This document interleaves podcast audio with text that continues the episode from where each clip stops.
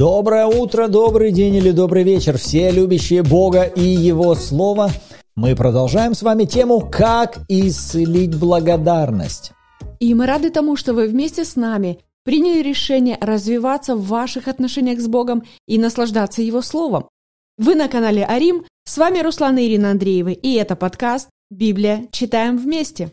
И, как обычно, перед началом давайте помолимся и откроем себя для служения учителя и наставника Святого Духа, потому что то, что мы вам проповедуем, это одно, но то, чем может служить вам Святой Дух лично, посреди того, о чем мы проповедуем, это более ценно, это более важно для вас. Потому что никто лучше Святого Духа не знает, как приготовить ваше сердце, какое слово, когда вам сказать, как управить ход ваших мыслей. Святой Дух – это тот, который послан в нашу жизнь как наставник и учитель, чтобы открывать нам истины. Да, Святой Дух, мы осознаем Твое служение в нашей жизни, мы открываем себя для Тебя, и мы просим, поговори с нами из Твоего Слова, Утверди внутри нас Твои истины, и да искореняется всякая ложь, всякое неверие, всякое растение, которое не Отец наш Небесный насадил, да искореняется во имя Иисуса Христа. Аминь. Итак, напомню, в прошлом выпуске мы с вами решили рассматривать благодарность как здоровое состояние каждого рожденного свыше человека. А неблагодарность, соответственно, рассматривать как нездоровое состояние или болезнь, которая нуждается в исцелении. Поэтому мы отправились с вами по пути того, чтобы рассмотреть причины, которые могут приводить к подобному состоянию. Почему нам может не хотеться благодарить Бога? Или почему мы вдруг обнаруживаем себя в состоянии недовольства или ропота? И напомним, друзья, что наше базовое местописание, которое мы читали в прошлом выпуске, это 1 Фессалоникийцам, 5 глава, с 16 по 18 стихи. Дух Божий через апостола Павла призывает нас «Всегда радуйтесь, непрестанно молитесь, за все благодарите» или «посреди всего благодарите, ибо такова о вас воля Божья во Христе Иисусе». И в прошлом выпуске мы уже с вами утвердили, что благодарность, как и неблагодарность, является результатом, следствием чего? Прежде сформированных взглядов, толкований и отношения. Что мы с вами и доказали на примере истории, которая произошла в Едемском саду, известную нам как грехопадение где мы увидели, что в начале человек изменяет свой взгляд на Бога, затем он начинает истолковывать его мотивы и действия по-другому, он по-новому толкует мотивы и действия Бога, что в результате формирует внутри него и новое отношение к Богу. А такое отношение, вот это новое отношение, которое сформировалось внутри человека, уже никак не побуждало его благодарить, славить, прославлять Бога. Какой там? Ведь он уже внутри него превратился в монстра и диктатора. Как здесь может получаться естественное желание благодарности к такой личности? И закончили мы прошлый выпуск с вами на том, что смена одних взглядов на другие, смена взглядов происходит от решения человека, которое он принимает, руководствуясь своей верой. Повторюсь, что больше всего мы меняем свои взгляды на того или иного человека, на ту или иную личность. Руководствуясь нашей верой, мы решаем верить о нем, так или иначе. Таким образом, мы увидели, что неблагодарность, как болезнь, да, она взяла свое начало с чего? С искаженного образа о Боге, ложный образ о Боге, как о личности, в результате сформировал внутри человека новое отношение которая уже не имела внутри себя никакого желания, побуждения быть благодарным в адрес той личности. Почему?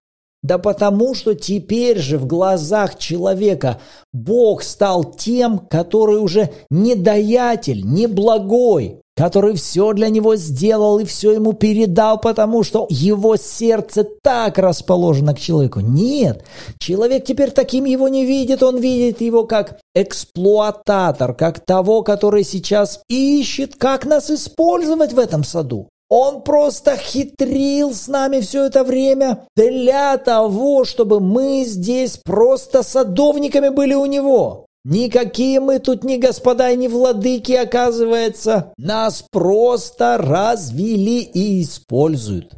Соответственно, и желание к такой личности только одно держаться от нее подальше. Аминь. Итак, давайте мы отсюда как раз и продолжим рассматривать последствия, которые затем и начали наполнять жизнь Адама и Евы. И давайте мы откроем снова третью главу книги Бытия, 17 и 19 стихи. После того, как Адам согрешил, Бог приходит в сад, начинает свой разговор, и в результате он обращается как к змею, как к жене, и вот сейчас он обращается к Адаму и говорит. 17 стих, смотрите.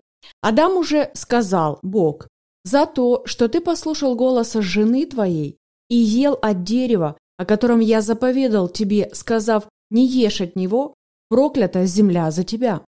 Со скорбью будешь питаться от нее во все дни жизни твоей. Тернии и волчцы произрастит она тебе, и будешь питаться полевою травою. В поте лица твоего будешь есть хлеб, доколе не возвратишься в землю, из которой ты взят, ибо прах ты и в прах возвратишься. Итак, что мы здесь видим?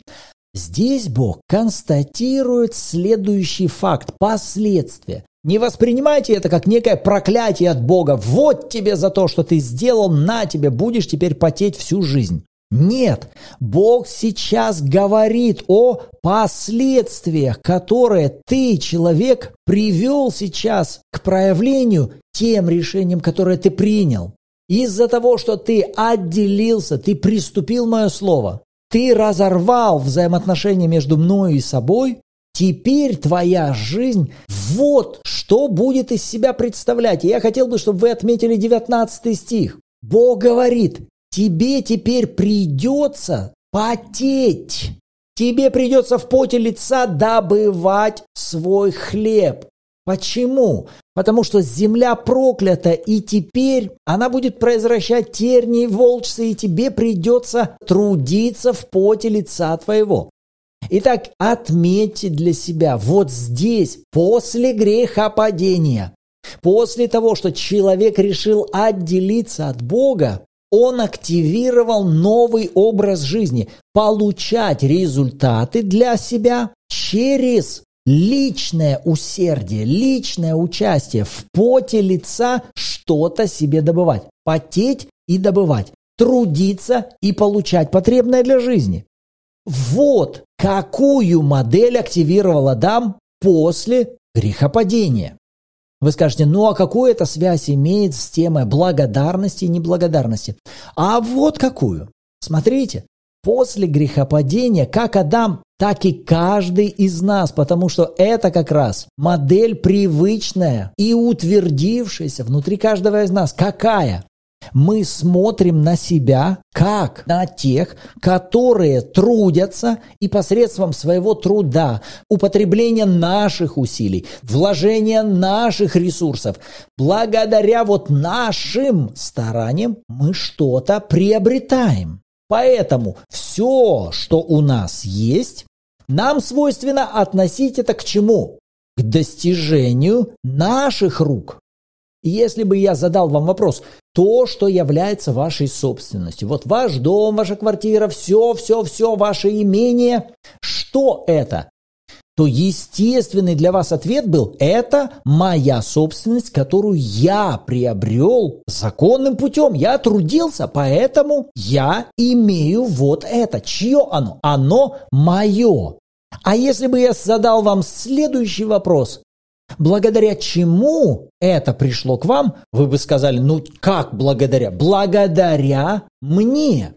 И вот к чему я и хочу вас привести. Смотрите, в этой адамовской модели независимой жизни от Бога все как раз и вращается вокруг кого? Да вокруг меня. который со своей стороны является как главным инициатором всех добытий, действий и продуктивности, также в результате и является кем? Главным объектом для благодарности. Ну, давайте по-честному. Если у вас спросят, после того, как вы приходите домой с работы и приносите зарплату, и вас бы спросили, что это, вы бы сказали, это то, что я заработал. И если бы вам задали следующий вопрос, кому вы благодарны за то, что у вас эта зарплата, вы бы сказали, как кому? Да себе я и благодарен, потому что это я заработал. Если бы этот человек сказал вам, а вы не хотите пойти и поблагодарить вашего начальника за то, что он дал вам вашу зарплату, вы бы сказали, это абсурд. За что это я должен его благодарить? Я сделал то, что требовалось от меня, а он за это дал мне плату. И я не обязан каждый раз приходить и благодарить моего начальника за то, что он дал мне зарплату. Где вы такое видывали? Так вот, почему я решил привести эти примеры? Для того, чтобы привести вас к следующему пониманию. Почему у многих христиан может так и не подниматься желание благодарности? Потому что внутри себя они все еще могут воспринимать полученное от Бога или дарованное им от Бога как как награду или воздаяние за то, что они сделали прежде. И множество христиан продолжают все еще мыслить именно таким образом. Они все еще видят Бога, который в их внутреннем образе, Он какой? Он тот, который со стороны говорит им, что им нужно сделать, они это слушают, выполняют это должным образом, и затем они ожидают, что за их усердно выполненные действия Бог обязан воздать, наградить их. И, соответственно, когда они что-то получают даже от Бога, они воспринимают это как должное. Отметьте эту фразу. Отношение к получаемому как к должному никогда не будет поднимать внутри принимающей стороны желание за это благодарить. То есть, если я не вижу в полученном от Бога то, что я не заслужил, то, что мне дается сейчас незаслуженно по милости, то в таком случае реакции благодарности внутри меня подниматься не будет.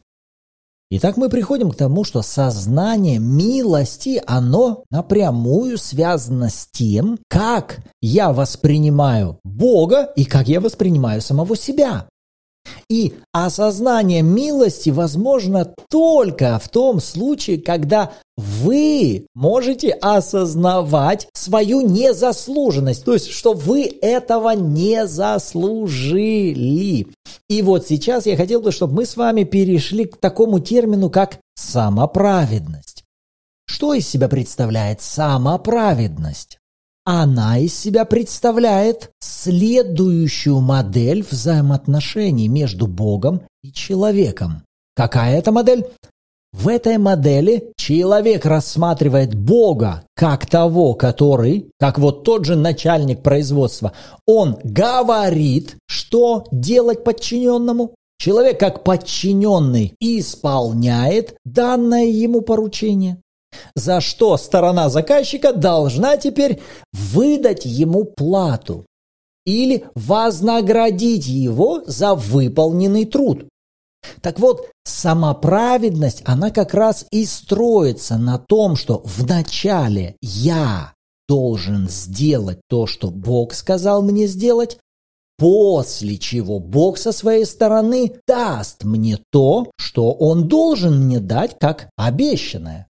И в этой модели отметьте для себя, Бог является стороной пассивной. Что значит пассивная? Это сторона, которая как бы заказ делает. Вот пришел человек в ресторан, да, и делает заказ. Вот что мне принесите. А человек в этой модели выглядит как активная сторона, которая делает сейчас, трудится, да, выполняет заказ, приносит заказ И теперь вторая сторона, потребитель, должен за это расплатиться. Так вот, самоправедность как раз в этой модели является врагом номер один. Снова повторюсь, человек, который имеет внутри себя вот такой образ о Боге и вот такое восприятие себя, он в результате будет двигаться в модели самоправедности, пытаясь своими делами, правильными действиями угодить Богу для того, чтобы получить от Него желаемое. И такой человек, даже, повторюсь, даже получая что-либо от Бога, ему сложно будет возносить Богу истинную благодарность. Почему? Потому что он в этом уравнении играет самую главную роль. Он заслуживает то, что ему Бог дал. Он воспринимает это как должное. И единственный, которому он на самом деле благодарен, это себе самому, потому что он все для этого сделал. Таким образом, это нас приводит к следующему пониманию. Ага, сама праведность, оказывается, никак не даст мне ходить в состоянии благодарности. Если по-другому сказать, если вы вдруг обнаруживаете себя в состоянии неблагодарности, недовольства или ропота, или вам сложно поднимать внутри себя благодарность Богу, вам стоит задаться вопросом, может быть, я все еще рассматриваю себя как главного деятеля, а Бога рассматриваю как главного потребителя.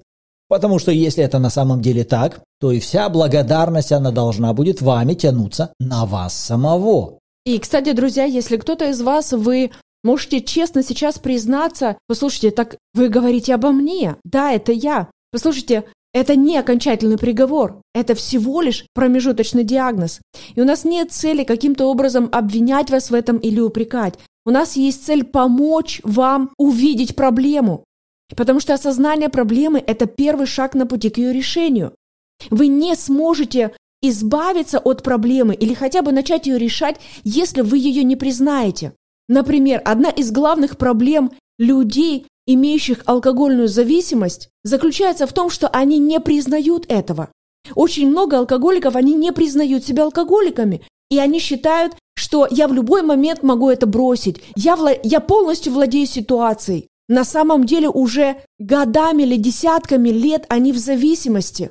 Они не могут освободиться от этого. И одна из главных причин, почему они не могут освободиться, потому что они даже и не пытаются, потому что они не осознают, что эта проблема реально есть, что это проблема. Я признаю эту зависимость, и теперь только я хочу от нее избавиться, теперь только я начинаю эти шаги к тому, чтобы освободиться от нее. Точно так же сейчас, поднимая вопросы самоправедности, мы поднимаем это не для того, чтобы приписать кому-то диагноз и на этом все. Нет, мы поднимаем это именно для того, чтобы, признав эту проблему, вы смогли раз и навсегда разобраться с ней. Или как минимум увидеть этот путь решения этой проблемы, чтобы она больше никогда не становилась между вами и Богом и не мешала вам расти в ваших отношениях с Иисусом. И глядя на то, о чем мы с вами говорили в первом выпуске и во втором выпуске, смотрите, к чему в результате мы с вами должны были прийти. Состояние благодарности, как и неблагодарности, напрямую связано с тем, что из себя представляет наш внутренний образ о Боге, и второе, что из себя представляет наш внутренний образ о самих себе. Как вы воспринимаете Бога, кто Он для вас? Каким вы его видите. И второе, как вы воспринимаете самого себя. Что мы и постарались сегодня с вами рассмотреть в этом выпуске. Воспринимая себя как главного инициатора всех результатов и достижений вашей жизни, вы не сможете возносить истинную благодарность Богу. Если вы воспринимаете себя как главного исполнителя, а его как главного потребителя, вы не сможете возносить истинную благодарность в его адрес. И все почему? Ваше восприятие Бога в том, кто Он для вас в вашем внутреннем образе и, соответственно, ваше восприятие самого себя. Вот именно над этими двумя составными мы с вами и будем работать на протяжении следующих выпусков. Да, на протяжении следующих выпусков мы будем с вами восстанавливать истинный образ Бога. Что же из себя представляет Бог в его отношении, в его истинном отношении, в его истинной позиции к вам? И что вы из себя представляете в истине, как вам правильно воспринимать самих себя? Чтобы в результате слова апостола Павла «Всегда радуйтесь, непрестанно молитесь и посреди всего благодарите», чтобы вы свободно и легко всегда могли ходить в этом состоянии и были всегда открыты для принятия от Бога всего того, чем Он хочет наполнить вашу жизнь. Аминь. Аминь. Вот что сегодня Господь вложил в наше сердце по этой тематике, а на что Он обратил ваше внимание. Если хотите, пишите обратную связь в комментариях. И это, кстати, послужит назиданием для других участников проекта. Либо же вы можете писать также обратную связь в чате Bible в Телеграме, где каждую субботу также у нас проходят онлайн-эфиры в аудиоформате. 14.00 по киевскому времени мы с радостью ждем всех желающих изучать Слово Божье и погружаться в истину. Аминь. Господь, мы благодарим Тебя за это время, мы благодарим Тебя за Твое Слово. И мы доверяем тому, что Твое Слово преображает наш разум и наше сердце. И, Отец, во имя Иисуса, да изменяется наш внутренний образ о Тебе в соответствии с Твоей истиной. И да преображается наш внутренний образ о самих себе, да меняется наша идентификация во имя Иисуса на основании того, что Ты о нас сказал. Да будет так. Аминь. Аминь. И как мы решили с вами, давайте в конце скажем исповедание веры. Я всегда радуюсь, непрестанно молюсь. И посреди всего благодарю, ибо такова обо мне воля Божья во Христе Иисусе. Аминь. Всем благословений. Услышимся в следующем выпуске. thank you